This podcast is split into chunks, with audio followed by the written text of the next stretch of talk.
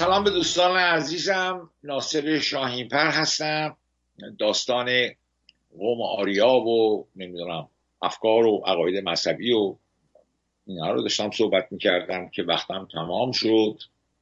بله ما داشتیم راجع به میترائیسم صحبت می‌کردیم که حالا زرتشتی آمده دین زرتشت رو آورده و بسیاری از خدایان رو از کار بیکار کرده ولی بسیاری از خدایان رو که نمی‌تونسته از درگاه خدایی و از آسمان ها بیرون کنه اینها رو به عنوان همکاران اهورامزدا همچنان باقی گذاشته که ما یک و اینا با خود اینا آمدند و رفتن توی وندیداد و تو اوستا و ما باشون برخورد می‌کنیم و راجبش صحبت می‌کنیم. بمونه. اما سالهای سال یعنی صدها سال این مردم که اومدن به فرات حسرت و افسوس اون بهشت گم شده رو با خود داشتند. و یکی از نمادهای اخلاق و رفتار و کردار زندگیشون اون شد. اینی که از کنار، کنارهای رود پرنعمت تایچی آمدیم و خب می‌دونیم که کمابی و خشکی و تراش برای حفظ آب در حالا ساخت و کار زندگی رو تشکیل داده در اینجا. برای حال این ایران وجهه ایران ویژه که اینطوری ترک شده با این همه حسرت آمده قسمت های از اوستا رو تشکیل داده. که چه حسرتی برای دوران گذشته وجود داشته. اما تمامی این خاطرات که از دوران گذشته ذکر میشه نشون میده که اونجا یک زندگی چوپانی بوده. هنوز کشاورزی به حد اعلا درجه خودش نرسیده بوده. اینو باید داشته باشیم. خب اینی که فلات خودش یک جمعیتی داشت من با شما در جلسه قبل مطرح کردم و دیگه تکرار نمی کنم و اینی که نام ها آین ها و باورها با های عصر ودایی برابر بود که ممکن است حالا به بعد چندین بار این حرف تکرار بشه که منشأ آریایی داشت و این منشأ آریایی داشتن ایران و هند و نزدیک بودن اعتقادات دینی مذهبی آداب و رسوم امر بسیار مهمی بود که نقش داشت. حالا بهش می خواهیم رسید. اما برخورده با اقوام بومی در حقیقت یک فکر نجات پرستانه رو در این قوم تقویت کرد. در جلسه قبلی عرض کردم که از نظر قد و قامت زیبایی صورت سفیدی صورت آبی بودن چشم شما اگر در موزه لوور اون فرسک ارتش جاویدان نیزداران پارسی ارتش جاویدان رو ببینید که ده یازده نفر نیزدار ایستادند. این قد ها رو نگاه کنید و این صورت ها رو ببینید. البته بدیهی است که گروه نیزداران پارس یا ارتش جاویدان حتما خوش قد ترین ها رو انتخاب می‌کرده ولی قد ها حیرت آور هنوز برای اینا این از نظر جسه این تفاوت داشتن. با بومی ها در نتیجه این فکر نجات پرستی و نجات پرستانه در قوم آریا به این شکل شکل گرفت تا که زوده بشه. مهم این بود. عامل برسری علاوه بر این قد و قامت و شکل و قیافه داشتن عرابه و کار گرفتن عرابه بود. به همین دلیل به تمام کارهای نظامی می‌گفتن تشتاران. که حالا در زمان خود ما شد ارتشتاران یا ارتشداران. این یعنی عرابران ها و این اهمیت بسیار زیادی داشت در زندگی اینها. و عامل برتری بود. و همین عامل برتری هم عامل پیروزیش هم شده و جامعه رو یک دست کرده. و چیزی نگذشت که این سرزمین های تازه از حد جیهون و هندوکش تا کرانه های زاب. در مرز در سوریه و عراق. دامنه های زاگروس کناره های سند و خلیج فارس تا دریای مازندران. اسمش شد ایران خشترم. این منطقه رو خود اینها به این نام میخواندن. من به شما بگم چرا من تاکید می‌کنم به اینا؟ برای اینکه بسیاری افراد هستند که با دید دیگری به این تاریخ نگاه می‌کنن و میگن ایران نام جدیدیه. ایران اسم, اسم نامی است که رو این سرزمین از زمان ساسانیان گذاشته شده. نخیر اصلا ایران و عجه ایران ویژه.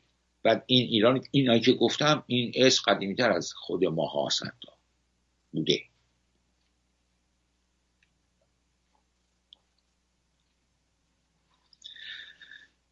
مهم این بود که این تازه ها این خیشاوندی رو با میتایی ها کاسی ها گوگویی ها که از جنس خودشون بودن و هندی ها رو شناختند. و با اینها روابط فرهنگی و از همه جهات همه رابطه ای رو با اینها برقرار کردند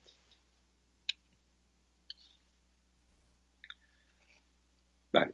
این سکاها یا سورمات ها تمام حماسه ها تمام اسطوره های ردیف دوم قبل از تاریخ ما رو تشکیل دادند. و به هر حال در شرق ایران ساکن شدند. سیستان هم محلشون بود و تا چندی پیش به سیستان می‌گفتیم سجستان سگستان سگزی. اینا یعنی این جماعت یعنی سورماتا سکاها. بله داستان حالا من دارم به یادداشتام نگاه می‌کنم حرف می‌زنم که من داستان فریدون و داستان ایرج و اینا رو براتون گفتم. و این نظام طبقاتی هرگز و هرگز یادمون نره. تأکیدی من دارم روی این نظام که ببینیم کی کدوم طبقه برتر. کاهنها آذربانان نگهدارندگان آتش زوتارها زوترها اینها طبقه برتر جامعه بودند. شاهها از وسط اینا بیرون آمدند.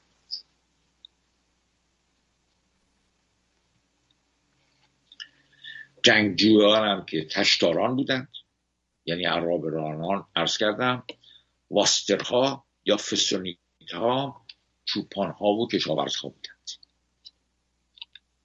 این نظام طبقاتی بین ایران و هند قرنها و قرنها یکسان بود.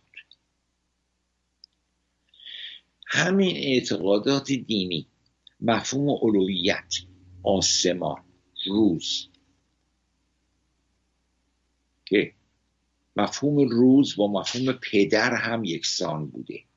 حواسمون باشه. از این طرف به این شکل که خورشید مهر میشه پدر بزرگ همه ماها و هستی و خدا و خدای بزرگ.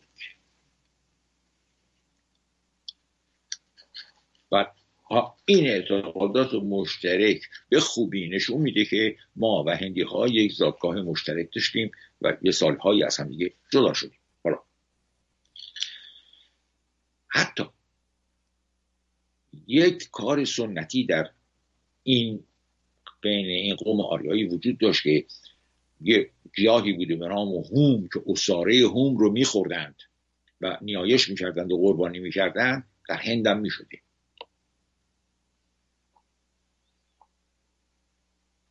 و اگنی هندی و آتور یا آتر ایرانی هم کیفیت یکسانی داشته مفهوم یکسانی داشته همون آتش.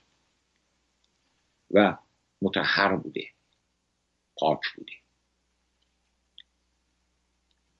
اگنی در هند در مقابل ادروج قرار می گرفته. که این ادروج رو ما امروز به معنی دروغ داریم مصرفش می‌کنیم. بنابراین اگنی یعنی راستی.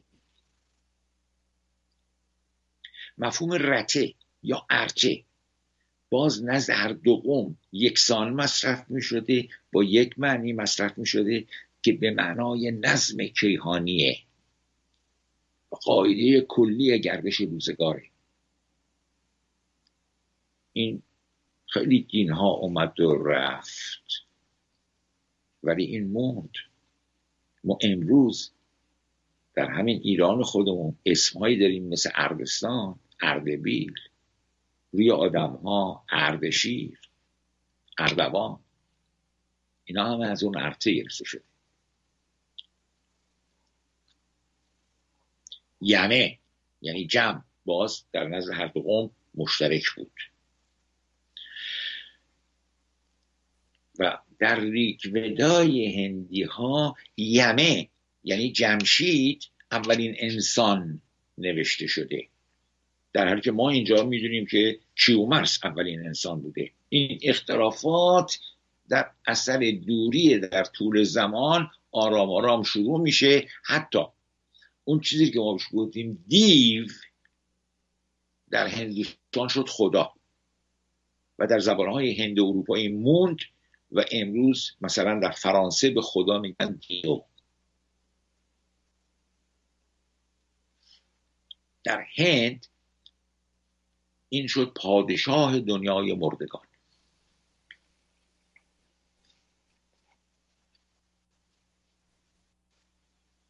در خاطره قوم مهاجر جمشید اینا رو بگم که ببینید که چگونه میشه به راحتی حسرت گذشته را خورد.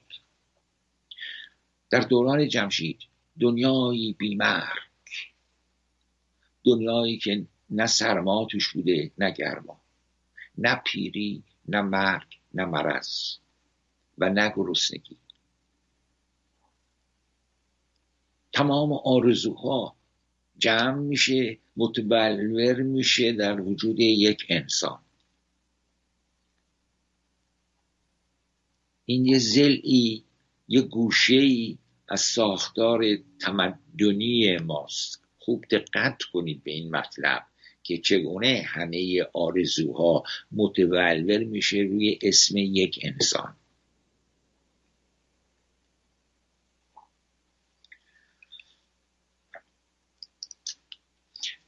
و در اوستا آمده که در دوران فرمان روایی یمه خوردنی ها بی پایان بود.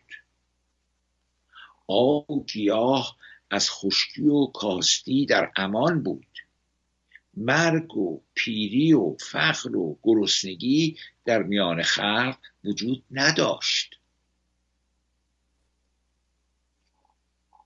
آیا این مجموعه آرزوهای مردمی نیست که امروز برای ادامه حیات دچار مشکلات متعدد و متعددی هستند و برای به دست آوردن هر یکی از اینها باید بجنگند؟ تلاش کنند.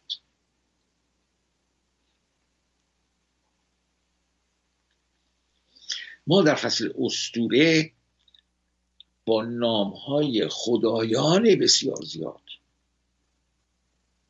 و یلان و پادشاهان متعددی آشنا میشیم که یاد و خاطر اینا باز سینه به سینه نقل شده تا یه روزی هزاران سال بعد در زمان ساسانیان بیاد نوشته شه بره تو ابستا برگردیم به اول حرف. به قول مورخین کوچ ایرانی ها از هزاره دوم قبل از میلاد شروع شده و بدیهی است که طی صداها ادامه داشته دیگه. این کوچ که یه جا نمی‌تونسته بشه بدون تردید با جنگ ها و خونریزی های هم تو هم بوده که هیچ اثری و خبری ما از اونها امروز نداریم. به قول مورخی که من خیلی دوستش دارم مورخ معاصر ایران آقای پرویز رجبی به این دلیلم دوستش دارم که با عشق به این تاریخ نگاه کرده با عشق از این سرزمین یاد کرده. من فکر می‌کنم که حالا اون در زمینه تاریخ چون رفته درس خونده با سواد این رشته است و من بی سواد این رشته هستم ولی در عشق ورزیدن به این سرزمین و به این سابقه تاریخی ما دو کاملا لنگه همدیگه بودیم. به این دلیل من این آدم رو توی مورخینی که روی تاریخ باستان ایران زحمت کشیدن که چند نفری هستن واقعا اینو شاید به این دلیل بی منطق بیشتر از همه دوستش دارم. که میگه شاید ما نمی‌خواهیم بدانیم. کدام قومی قوم بومی در اثر مهاجرت اقوام تازه رسیده توانسته به روال سابق زندگیش ادامه بده؟ اون پرویز رجبی میگه.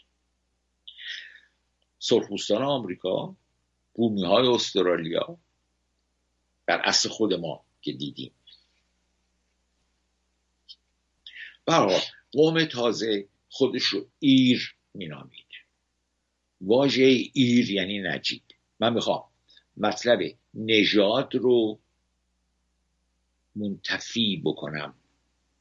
چیزی به نام نژاد نمی‌تونسته وجود داشته باشه. و شناساییش شناختش نمی‌تونسته وجود داشته باشه. جز این که بگه من تو گردن قلوفترم مثلا یا من تو خوشگلترم. خوشقد قامتترم. ولی کلمه نژاد نه. وقتی میگیم آریایی ایر یعنی نجیب. بنابراین ایران یعنی نجیبستان مثل پاکستان مثل هندوستان. در جایی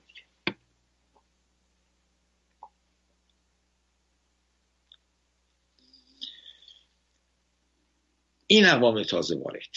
این آریایی ها عرض کردم در جلسه قبلی یه اقوامی رو شبیه خودشون دیدن در فلات.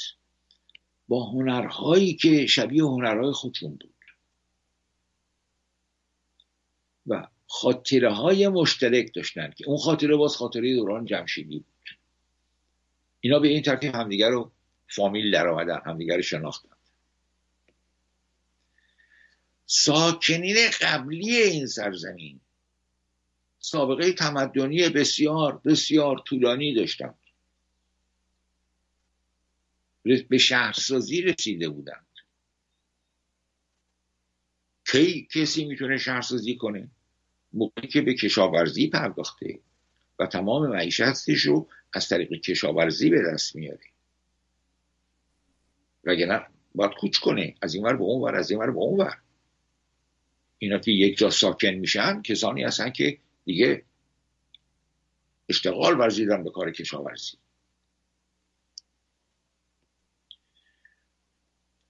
بعد آثار بسیار زیادی امروز در حفاری های باستان شناسی از وسایل هنری تا جنگی از این مردم به دست میاد که تاریخش با تاریخ مهاجرت قوم جدید تفاوت داره قدیمی تره خیلی قدیمی تره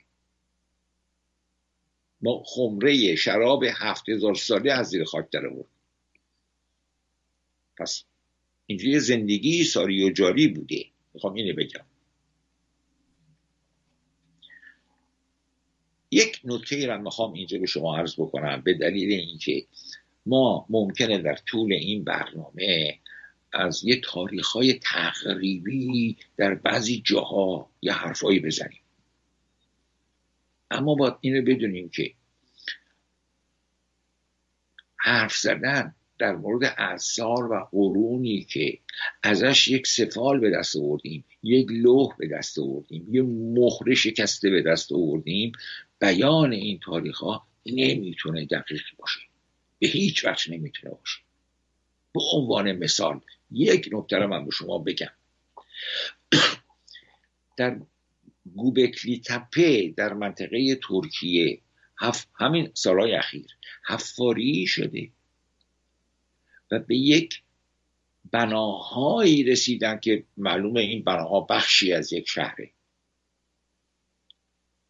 اما تاریخش رو قدمتش رو که تعیین کردن شده 11600 سال. اگر انقلاب کشاورزی ده هزار سال پیش رخ داده پس این شهر که باید زاییده انقلاب کشاورزی باشه در 11600 سال پیش چه معنی میده؟ یکی از اینا غلطه.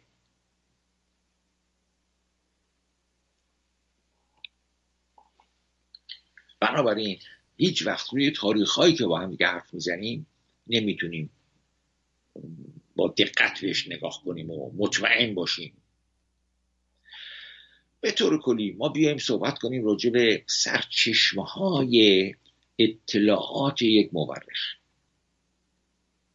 ما راجع به 800 سال قبل از میلاد مسیح یا 2000 سال قبل از میلاد مسیح با چه جرأتی می‌تونیم حرف بزنیم؟ چی در دست داریم؟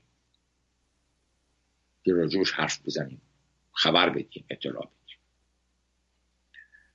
منابعی که برای تدوین تاریخ امروزه در دست هست و لازمشه یک هر اون چیزی که یه مردمی خودشون درباره خودشون نوشتند. که ما صاحب یک تاریخ شفاهی بودیم ما کتابت نداشتیم تا زمان هخامنشیان که اندکی کتابت به دست آوردیم به وسیله دبیران ایلامی و بابلی و خط و زبان اونها. و بعد زبان خودمونم به اون خط شروع کردیم بنوشتم. که به موقعش وقتی رسیدیم راجبش صحبت دو آنچه که دیگران درباره ما نوشتند. مثل هرودوت. کتزیاس یا انواع مورخین مختلف. خب اینم اونها چه ارتباطی با ما داشتند؟ از چه طریقی از ما اطلاعات به دست آوردند؟ جز اینکه مهمترین تلاقی دو قوم در عهد باستان جنگ بوده؟ از طریق جنگ کردن دو قوم به همدیگه می‌رسیدن برخورد می‌کردن و از حال همدیگه با خبر می‌شدن و اطلاعاتی برسن یعنی یونانی ها می‌خواستن تاریخ خودشون رو بنویسن و نوشتن که مثلا داریوش به ما حمله کرد. خب حالا این داریوشی که بلند شده رفته یونان آتن رو هم گرفته آکروپولیس هم زده آتیش زده. اگه یونانی ها در مورد ما چیزی بنویسن بیطرفانه است. بدون حب و بغضه ما همه اونا رو می‌تونیم باور کنیم. بنابراین اون که دیگران در مورد ما نوشتند می‌تونه گاهی اوقات نزدیک به حقیقت باشه گاهی اوقات باید با دیده شک بهش نگاه کرد که اگر از من خیلی بدی گفتند شاید دشمن من بودن مثلا. اونچه که سایر کشورها در ثبت احوال خودشون بر حسب تصادف اسمی از ما آوردن. مثال بزنم. مثلا در سال 870 80 قبل از میلاد مسیح یعنی 300 سال قبل از اینکه امپراتوری هخامنشی به وجود بیاد. یکی از پادشاهان آشوری لوحی نوشته روی سنگ که در این جنگی که ما با ایلامی ها کردیم این افسرها فرمانده نظامی بودند. از ده نفر افسر اسم برده. دو تا از اون اسما پارسی. این به ما نشون میده که پارس ها که قبایلی بودند. چوپان و کشاورز و کوچ کننده زیر سایه قدرت های بزرگ برای اونا کار می‌کردند. همون کارهایی که کردن تمرین نظامیگری و جهانگیری و اینا رو کردن توش و اومدن جلو. خب. برای یک چنین چیز چنین چیزهایی اون وقت ما زیاد داریم. که مصری ها در وضع حال و روز خودشون نوشتند و اشاره کردن به مسائل ما. وگرنه اگر الواح مصری نبود یادداشتها و نمی‌دونم من داره که مصری نبود ما از کشی کمبوجی به مصر فقط این نمی‌دونستیم که رفتیم مصر با شمشیر هم زده گاو آپیس هم کشته. که دوزه اونم دروغ بود. چیزی زیادی گیر اون نمی آمد مگر اینکه نوشته های دفتر روزانه ای که بابلی ها داشتند مصری ها داشتند. و گزارشات روزانه می نوشتند تو اونای اسمی از ما برده شده. همینقدر مهمتر از همه اینا. کلنگ باستان شناسی امروز کلنگ باستان شناس کشفیاتی می‌کنه حقایقی را زیر زمین بیرون از زیر خاک بیرون می‌کشه که نقل قول مورخ گونده ای که پدر تاریخ ایران هست هرودوت رو دچار تردید می‌کنه. بس این چیه؟ اینکه یه مدرک زنده است. بنابراین امروز کرنگ داناترین زیرکترین و بیناترین مورخه. هرچقدر این کرنگ بیشتر کار بکنه ما به گذشته خودمون بیشتر می‌تونیم برسیم. ارز کردم کلنگ باستانشناس امروزی بسیار بسیار از اطلاعات تاریخی دیروزی ما رو واقعا دچار تردید می‌کنه. به قوی ترین و مطمئن نوشته های خود ماست. داریوش این ارواح رو واسه چی نوشت؟ این کتیبه ها رو واسه چی گذاشت؟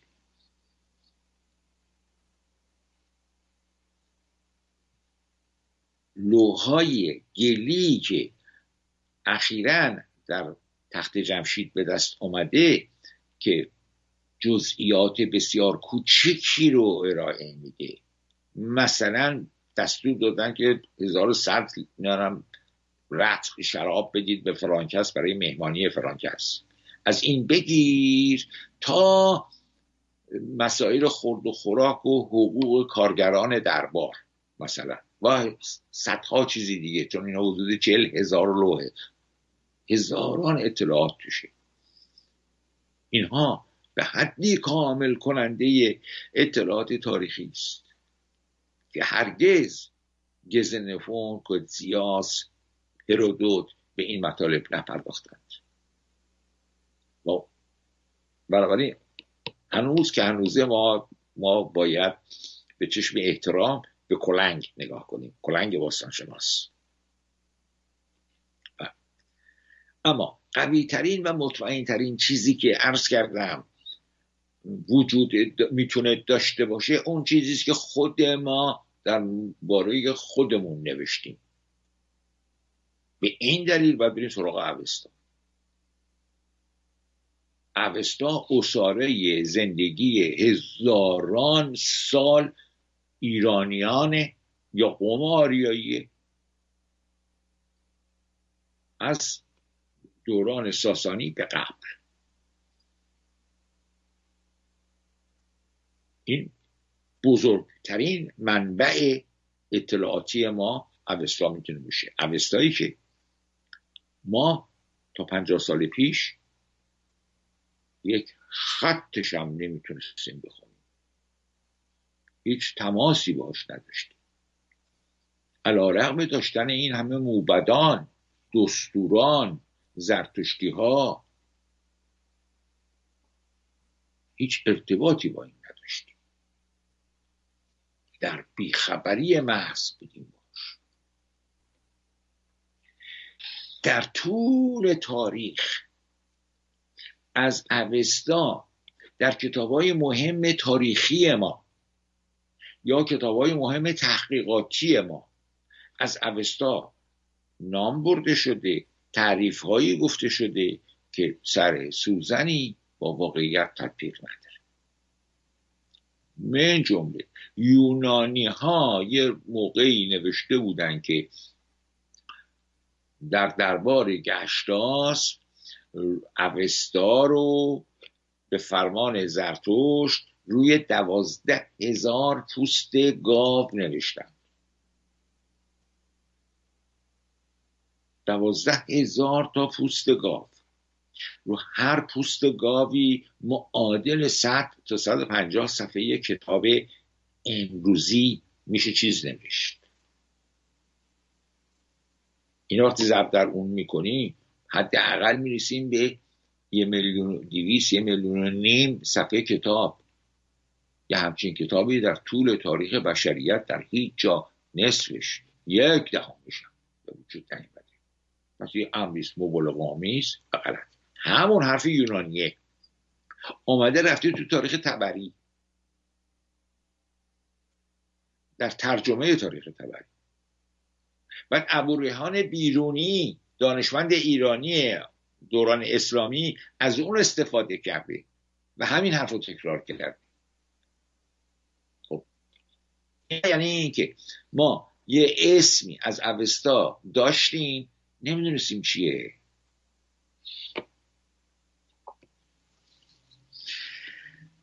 متاسفم این رو خیلی متاسفم که دارم این مبحث رو آغاز می‌کنم.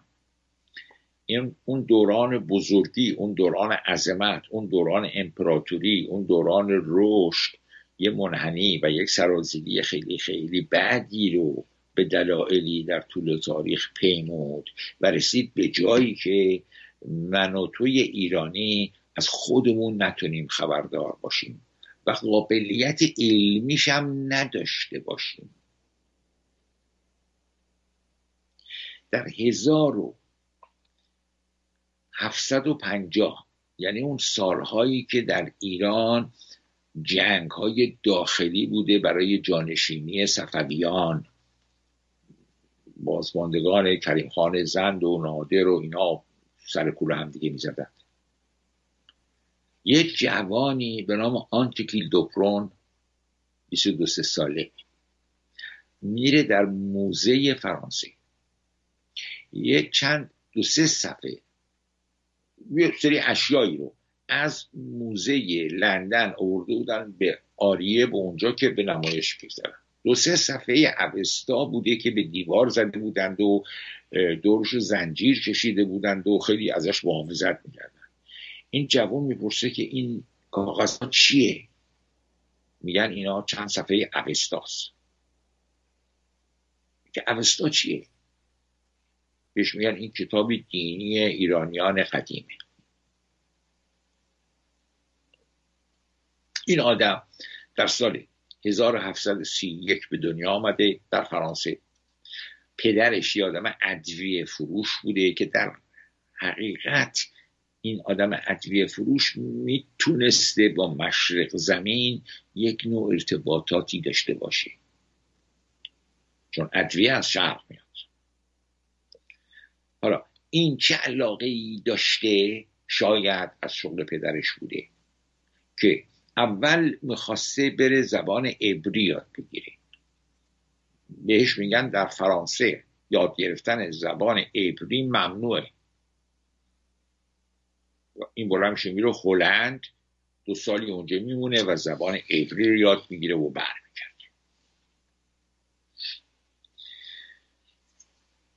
در سال 1754 یعنی درست در 23 سالگی تو موزه پاریس این سه صفحه یا دو صفحه اوستا رو می‌بینه. ما می‌دونیم که تعداد بسیار زیادی سفرگرها سفیرها بازرگانها در زمان صفویه. آمدن به ایران و سیاحت نامه نوشتن. در حقیقت سیاحت نامه های اونها یا سفرنامه های اونها خط اول شرق شناسی بوده یا ایران شناسی بوده. قبل از اون اروپا و مغرب زمین با جایی مثل ایران کاری نداشته و اطلاعاتی نداشتن. ولی این نوع آدم هایی که در زمان صفویه آمدن و کتاب هایی نوشتن راجع به ایران آداب و رسوم اخلاق حکومت چی چی چی زن مرد. اولین اطلاعاتی بوده که در زمینه ایران شناسی رفته به اروپا. ما اینو می‌تونیم بهار. این آقای پون تصمیم می‌گیره که این نوشته رو بخونه. تا اینجا من به شما بگم. ما هزاران نفر زرتشتی داشتیم. در یزد در کرمان در نقاط مختلف ایران بعد در هندوستان. اونها هم که رفتن در هندوستان گروه پارسیان هند رو تشکیل دادن. صاحب ثروت و سرمایه و کارخانه و نمی‌دونم مزرعه و همه چی شدند. همچین تصمیمی نگرفتن این پسر بچه این تصمیم گرفت. این آدم برا می‌ذاره که اول فارسی یاد بگیره. در نتیجه فکر کنه که بیاد بره کرمان. که فارسی یاد بگیره. بین کرمان و هند یه مدار در تردید بوده ولی با مشورت که با رفقاش می‌کنه حرفا چون گروه های استعماری هم فرانسه و هم انگلیس رفته بودن هند یعنی کمپانی هند شرقی بعد کمپانی هند شرقی فرانسه. اونجا بودن در هند بودن و اینا تو سر کله هم دیگه می‌زدن. به هر حال تعداد اروپایی در هند بود. این فکر کنه اگه بره هند پشت پناهی داره این اروپایی ها هستن. تصمیم می‌گیره بره هند. در آغاز ورودم تصمیم می‌گیره که سانسکریت یاد بگیره. یعنی متوجه میشه که زبان مادر زبان سانسکریته.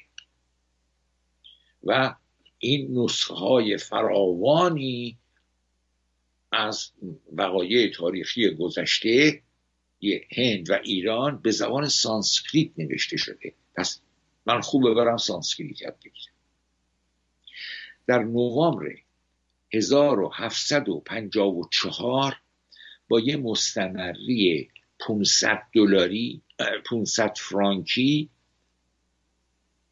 با یه کاروان سرباز که می‌رفتن به هند قاطی اونا میشه و میره هند که خرجراش کم بشه. این سفر دریایی هم 6 ماه طول می‌کشه. در اوت 1758 می‌رسه به منطقه به نام پانشیلی. اینجا مرکز مستمراتی فرانسوی ها بوده. اونجا زبان فارسی رو شروع می‌کنه به آموختن.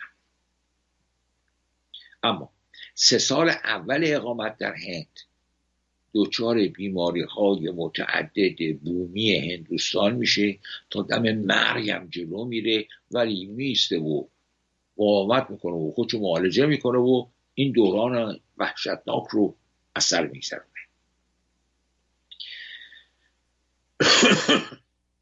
در سال 1759 در بندر صورت با کمک دستوران و موبدان زرتشتی کار آموختن رو شروع می‌کنه با دو نفر زرتشتی به نام داراب و کاووس آشنا میشه با اونا بهش وعده میدن که ما کمک این از این ها نسخه وندیداد می‌خواد. این دوتا موبدا فکر می‌کردن این اروپایی پولداره هی کش و قوس می‌دادن وقت تلف می‌کردن نسخه های بدلی بهش می‌دادن که ازش پول بکشن. دنبال اخازی بودن ازش. و مدتی مددن نسخه بدل ناقص این روزا وقتی این آدم رو گرفتند. بالاخره یه آدم دیگه اونم موبت بوده به نام منوچر جی. یک نسخه کامل رو مجانی میده وقتی این نسخه کاملی می‌گیره از این آیه من چری جی می‌فهمه که اون دوتا موبدا چیزای جعلی و ناقص پیش داده بودن. وقتش رو طرف کرد سرشو کلا گذاشتن اما با نهایت زرنگی و زیرکی به دوستی و رفاقتش با اون دوتا با اون دارا و کاووس ادامه میده. میگه آره تو ولایت غربت شاید یه جایی باز به دلم بخورم. بالاخره داستان سنجان رو از اونها می‌گیره. بالاخره این آدم به وندیداد به زبان پهلوی پیدا می‌کنه که موبدی به نام اردشیر در قرن چهاردهم میلادی از سیستان برده بوده به هند. بنابراین الوای نقد به هزلنسی است شروع می‌کنه به پهلوی یاد گرفتن که آسونتره و سریعتر می‌تونه این کارو بکنه. یک سال بعد این بندر سورت که مرکز فرانسویا بوده میفته دست انگلیس ها انگلیس ها می‌زنن فرانسوی رو از بیرون می‌کنن میرن. این دوچار فقر و گرسنگی و تنگ دستی میشه. ولی ول نمی‌کنه. گرسنگی به معنی اینی که می‌رفته از نونوا نون نسیه میخریده. و اگه نونواه بهش نسیه نمی‌داده این از گرسنگی میمرده. بعد نمی‌تونسته پول نونواه رو بده پول قصابه و بقاله رو بده کارش به جایی می‌رسه که چندین بار به کنسول های فرانسوی مراجعه می‌کنه. اونا بهش کمک می‌کنن. اونا از کمک کردن به این خسته میشن. بالاخره کنسول فرانسه به بقالتارای محله میگه که آقا به این ندید ما تزمین نمی‌کنیم ما کارش به اینجا ها می‌کشه. اما این آدم در دفتر خاطراتش نوشته. با نسخه های خطی نادری که در دنیا بینظیر است به پاریس باز خواهم گشت. به قیمت جان مبارزه می کنم مثل یک سرباز. آنقدر می جنگم که یا کشته شوم یا پیروز. تمام جونش و تاریخ زندگیش و حیاتش و مماتش و بعد همه چیز رو گذاشته روی این که یه کتاب دینی یه ملت دیگه ای رو بخونه بفهمه چیه.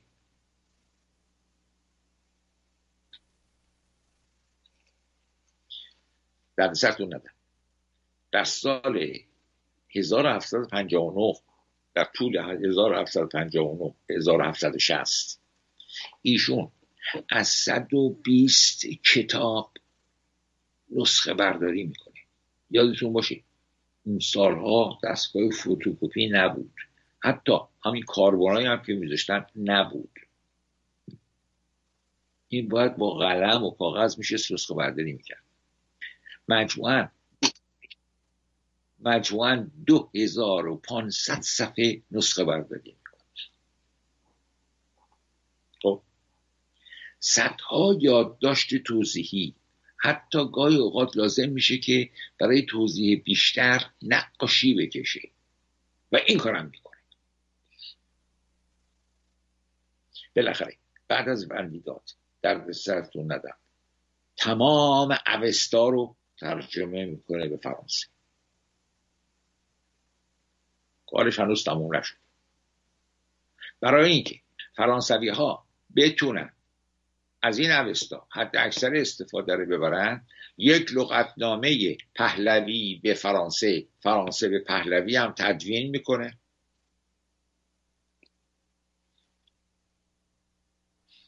وقتم تموم شده. هی به من فشار میارن که برم پیکارم. باشه برای هفته آینده. فعلا شب روزتون بخیر.